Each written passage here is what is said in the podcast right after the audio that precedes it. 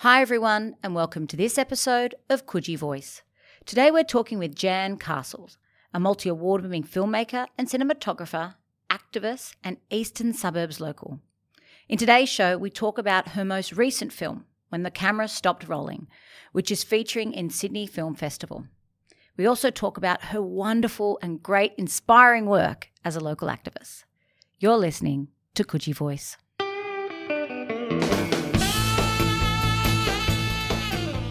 We made this, you know, me and my editor and, and my team, we made this from the bottom up. And so we were able to really respond. And whenever it wasn't working, we just go, what's wrong with that? And often the film kept demanding more and more honesty, more and more personal truth, because that's where the best story was. So I just kept following that impulse. And this is where it's led me.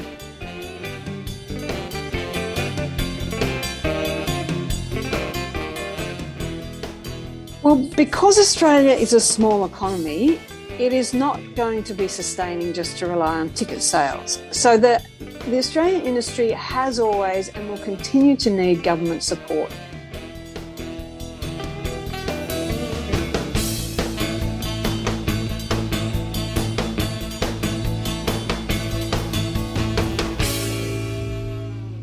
Jane, welcome to Coogee Voice. How are you going today? Thank you. I'm going really well and really happy to be here. It is our absolute pleasure to have you on the show. Before we get into talking about your latest documentary and your really wonderful career, how has lockdown been for you? Well, I guiltily have to admit that um, apart from the death and devastation happening around the world, I actually enjoyed it. Um, I'm a bit of a recluse. And so I actually quite liked being less social. Um, I'm on, I live under the flight path and the plane stopped. So it was really quiet.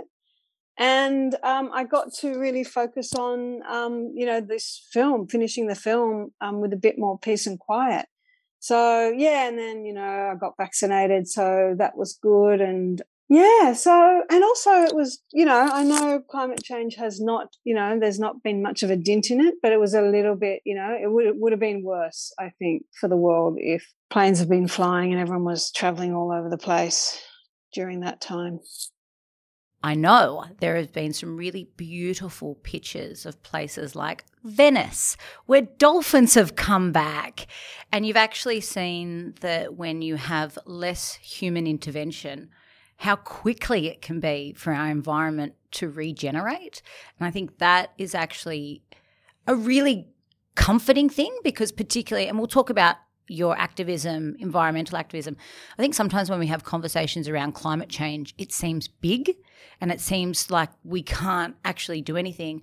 But we showed that in a really short amount of time, a lot can change. And I hope for people that, for me in particular, it gave me a real sense of hope about the future and what actually can be done in a relatively short amount of time if we focus on it. Absolutely. I mean, nature is very resilient, thankfully. And yeah, we didn't see our economies collapse. You know, there was a bit of, you know, a bit of instability, but nature, nature came back. Nature came back, and let's make more of that. Let's make more room for that to happen. What is it that drew you to the eastern suburbs? Oh, it has to be the water, the horizon. You know, I lived in the inner west for most of my adult life, and um, I moved here about six years ago. And I'm just like, every day I think, why didn't I come here earlier? And I'm never going back. You know, just having nature at such close proximity it really allows my my soul to kind of thrive and my creativity to um, you know regenerate and to be really just nourished by I mean nature is so nourishing on a on a creative and spiritual level. So it's a total no brainer um, and like Maroubra Beach anyone who lives near Maroubra Beach or has come to it you know it just allows you to drop into another kind of realm and out of that, you know, really directive thinking mind and go into a more creative space. So it's been perfect. Now, you're a multi award winning filmmaker and cinematographer, you're an activist. There is a lot for us to unpack here. I really want to start though with your most recent film, When the Camera Stops Rolling, a new feature documentary It's an incredibly raw and revealing film, and I want to take this opportunity to say thank you for sharing this story. Why did you want to tell it? Well, interestingly, I actually didn't want to tell that story when I started to make the film. I had some other idea, but the film had a bit of a mind of its own. And, um, you know, when we were applying for funding and, you know, getting people to come on board, it just was where the film wanted to go. And it wanted to go towards this story of my mother and me and, well, you know, what the story is about. And, you know, my biggest kind of role was to keep listening to the film as we made it. You know, we made it from the ground up, and it's it's very different. Often films are made very top down, like you have a plan and then you execute the plan. We made this, you know, me and my editor and, and my team, we made this from the bottom up. And so we were able to really respond. And whenever it wasn't working, we just go, what's wrong with that? And often the film kept demanding more and more honesty, more and more personal truth, because that's where the best story was. So I just kept following that impulse, and this is where it's led me. When the camera stopped rolling is uh, being released at the Sydney Film Festival. Can you tell us a little bit more about the documentary and when is it being released? When can people see it? Okay, so we're premiering at the Sydney Film Festival in early November. It'll have two screenings uh, at Event Cinemas on George Street and at the Chauvel Cinema in Paddington. Then we're actually going to take a little bit of a pause, and our commercial release is going to happen in mid to late March next year. And that's mostly because there's this there's this massive backlog of these blockbuster films that were made during you know COVID and you know couldn't be released. So we're just going to take a bit of breather and then we will kind of build slowly up to our um, commercial release, which will be in the capital cities across Australia. And um, we're negotiating deals at the moment. And we're also partnering with lots of organizations. So we will have smaller community screenings with Q&As across the country too. Why did you want to tell the story of your mother and your relationship with her? That's a great question. You know, I, in the beginning, I didn't even think I wanted to tell that story. But once the film got going, I realized that there was this drive in me, this need to make kind of to make sense out of chaos and to create meaning of all of the experiences in my life so far and and you know that involved a lot of you know early childhood trauma and a lot of confusing things happen so it really helped me to um, put a put a narrative. And as I say in the film, I, I learned to put a frame around the chaos. So making the film is like framing that chaos and putting things in order. And you know, it also forced me to do um, research about my parents. And um, so it gave me a great understanding of these two people who had been so influ- influential in my life. So, you know, I've been doing, you know, work on my own personal healing and, you know, evolution and self actualization for many years. And in one way, making this film was um, an extension of that. It was part of that process, you know, making meaning, for me, the film also sort of unpacks this story around the complicated relationships that mothers and daughters can have. I myself, I love my mother. She is one of my best advocates. She is also one of my best critics. And I mean that in a very humbling and kind way and not to reduce her or our relationship. And it's really, I loved the film. And I'm, for anyone who's listening, please go and see it. Ideally, go and see it at an independent film place. Go like the Ritz. Um, go the Ritz.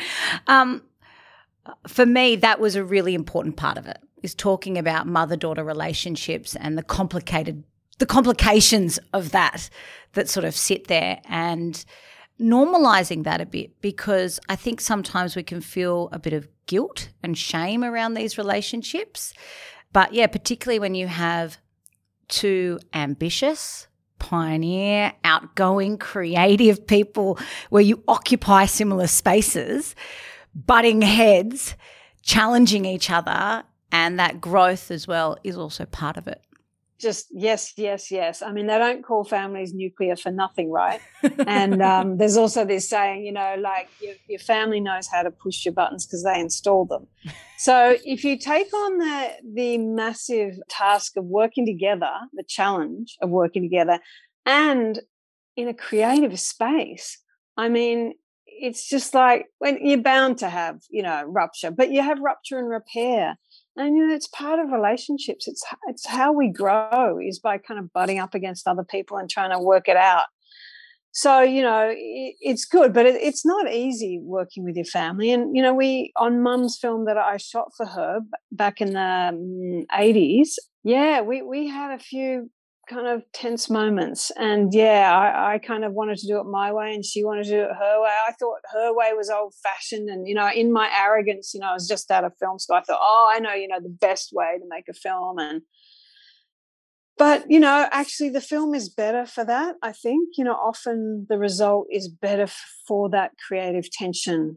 And if you can bear it and if you can not just completely go your separate ways, I think yeah, you're ahead of the game. Now, you've shot feature films, documentaries, a vast range of music videos from Prince, U2, Mary J. Blige, Usher, INXS. I have a particular interest, though, in the work that you've done with Greenpeace um, and Total Environmental Centre, as well as your own local activism around the area. I want to know what has been your favourite things to film?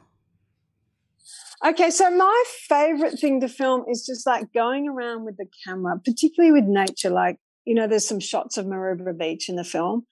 Oh my God, that is just, I'm in heaven alone doing that. But it, it doesn't really contribute much to the world, except, you know, creatively. But what I loved doing when I was at Greenpeace, for example, was filming actions. And, you know, you've got these amazing, brave activists in their climbing gear scaling buildings, just being up there, really quite dangerous situations, but very, you know, with safety front of mind and documenting that and being part of it. And actually, there's a real adrenaline when you're part of a, a really important action, like to stop a coal mine or to, you know, ch- help, you know, change policy of some sort. And it's really creative and it's unpredictable. You know, at, you know, at some point the police are going to come at one point I got arrested um, up a you know um, filming the an, an, action against the Maules Creek um, coal mine. That was a bit tough, I have to say. Um, it's a bit rough being in the back of a paddy wagon, you know, and do, knowing you're doing something that is helping to change the world for the better. Really, nothing beats that. You're saying you don't get that same rise out of filming rappers twerk? Definitely not. I mean, you know, in in the rock and roll pop industry, there's a lot of, I mean, there's a lot of, there's a lot of ego anywhere, but you know, it's so much about image and uh, illusion, project people projecting their fantasies onto someone, and someone thinking that they are that megastar, and and you know, as a cinematographer filming these you know rock stars, you're kind of buying into the fantasy, and what you're doing is you're kind of trying to figure out how people how these you know stars want to be seen and and how people how people want to see them. And you just try to make them look beautiful and it's completely i mean it's great it, it is beautiful but it's also unrealistic and it's also a bit shallow because you know especially in that mainstream industry you are basically helping record companies sell records. So you're part of a machinery, you know, a money making machinery. That that's kind of the looking at it from the dark side. You know, on, on the positive side, f- filming music videos is a really creative space. You know, it's very different to say f- filming feature films, which have because there's so much money and time, and you have they have to be.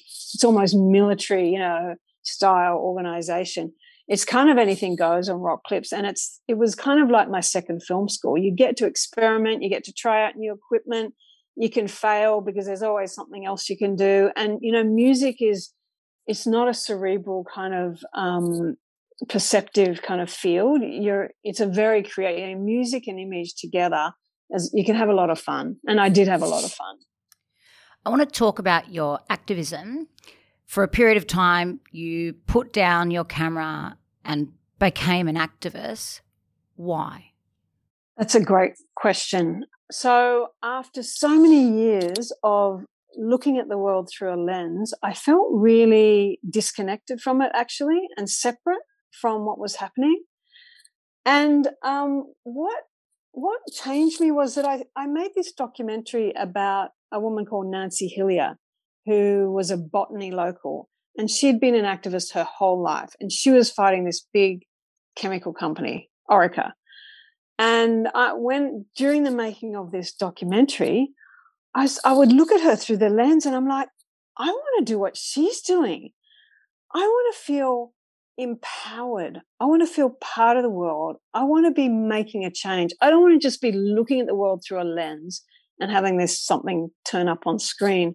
So it was really part of me, I don't know, becoming, having more agency and becoming more empowered as a person. And oh my God, it's so exciting being, you know, you're being, I mean, you would have this completely. You are where the action is, where decisions are being made, where policy is being formed and put into place. I mean, there's there's really nothing more exciting than that, you know. And, and sometimes I would, you know, write speeches, you know, propose speeches for, you know, MPs in Parliament and things. Oh my God, it was like intoxicating. And I know it's not, you know, it's not totally real either. And it's not the only place that change happens, but it is a very focused place that change happens. So that was more exciting than filming rock stars for sure. The environment has been a particular focus of yours.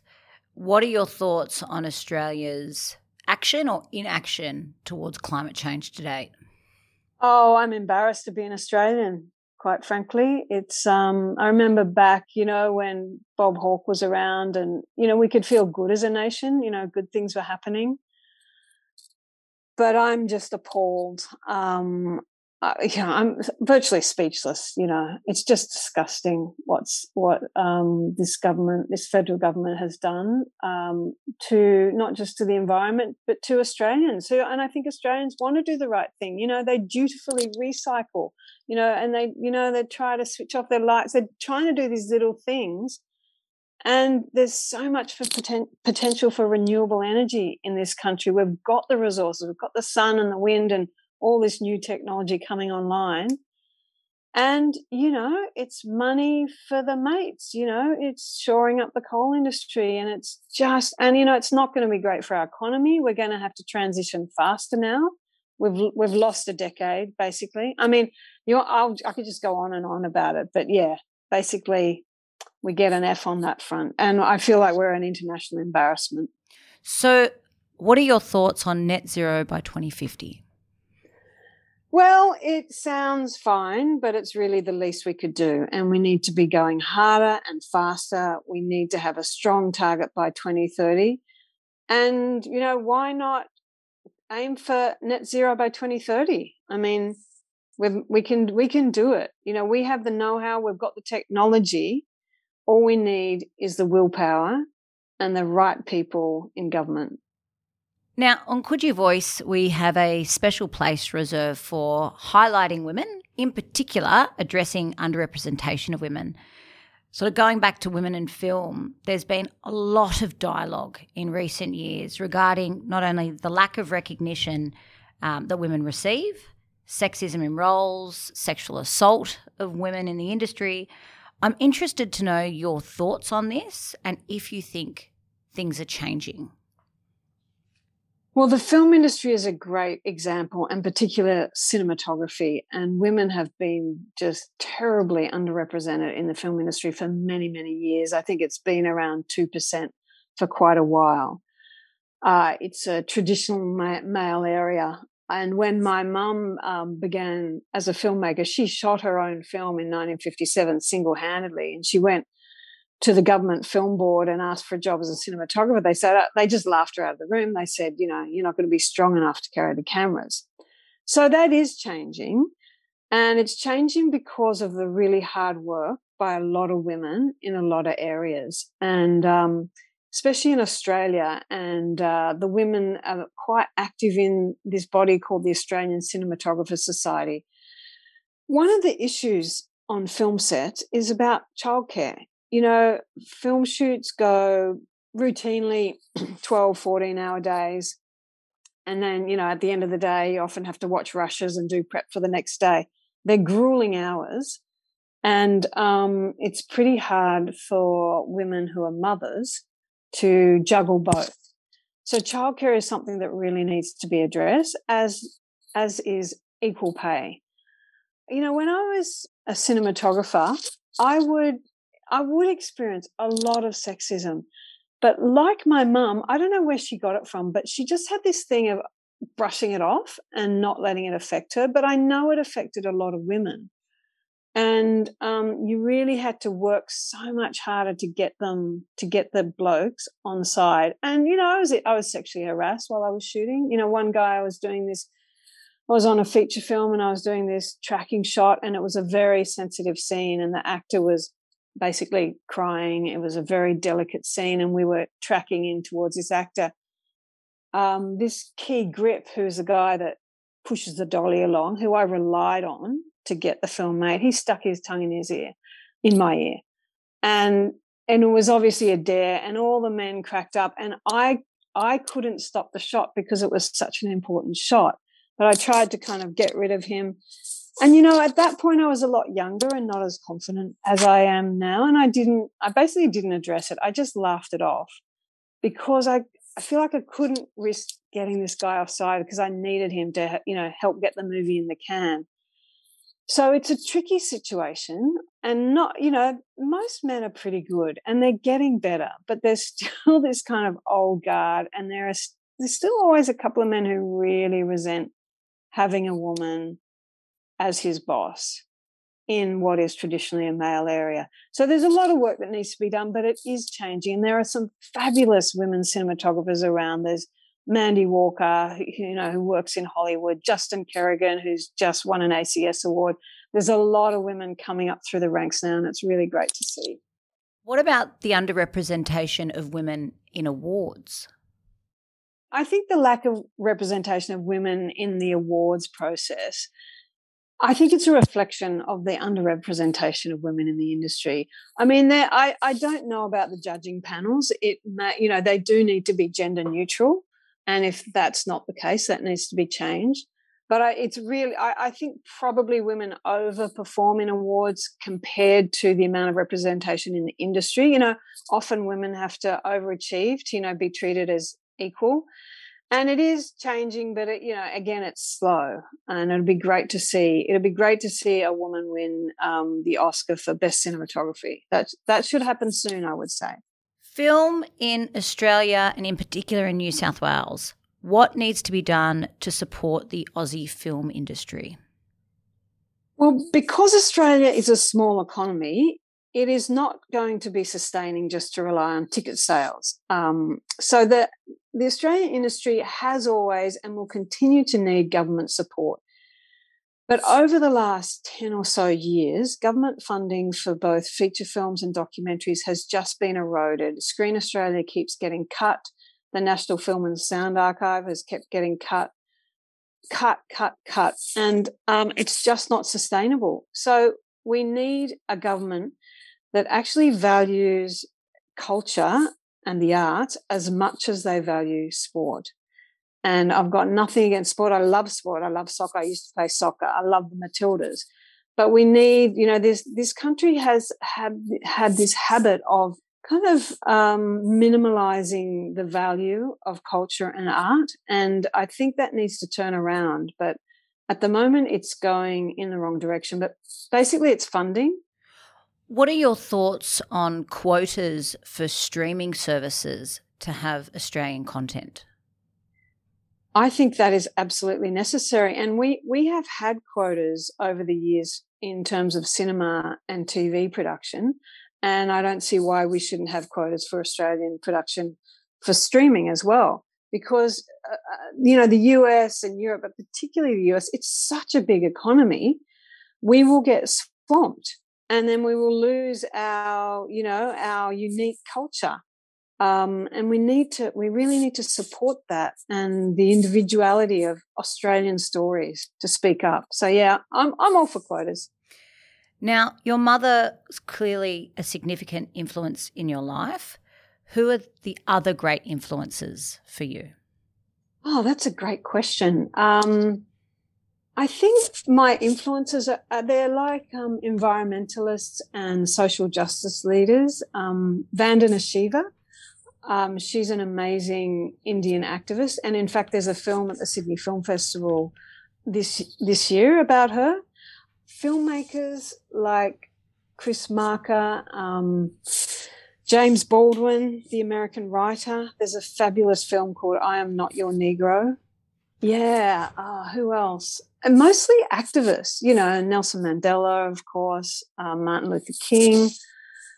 In Australia, uh, Faith Bandler, she was a First Nations activist, brilliant person. Yeah, and I've had quite a, a strong, um, you know, parallel spiritual life, and I've done a lot of kind of meditation. So there's a few Buddhist monks along the way that I, I really respect.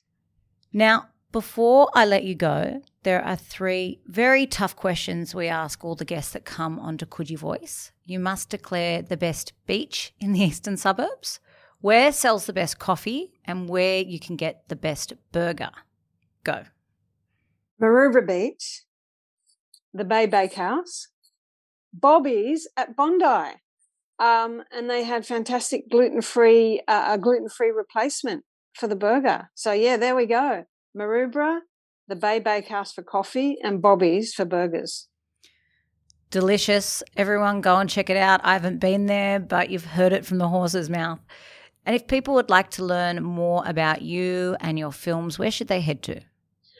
Uh, just go to when the camera stopped rolling dot film or just Google it. Our website should come up. And yeah, it should have information on screenings. It's got a lot of background information on the film. The trailer is there. Yeah, so so come and have a look. And I'd lo- love to hear any feedback and uh, you know have conversations like this one with lots of other people. Jane, thank you for joining us on Coogee Voice. Thank you very much. Thanks, Marjorie, for having me.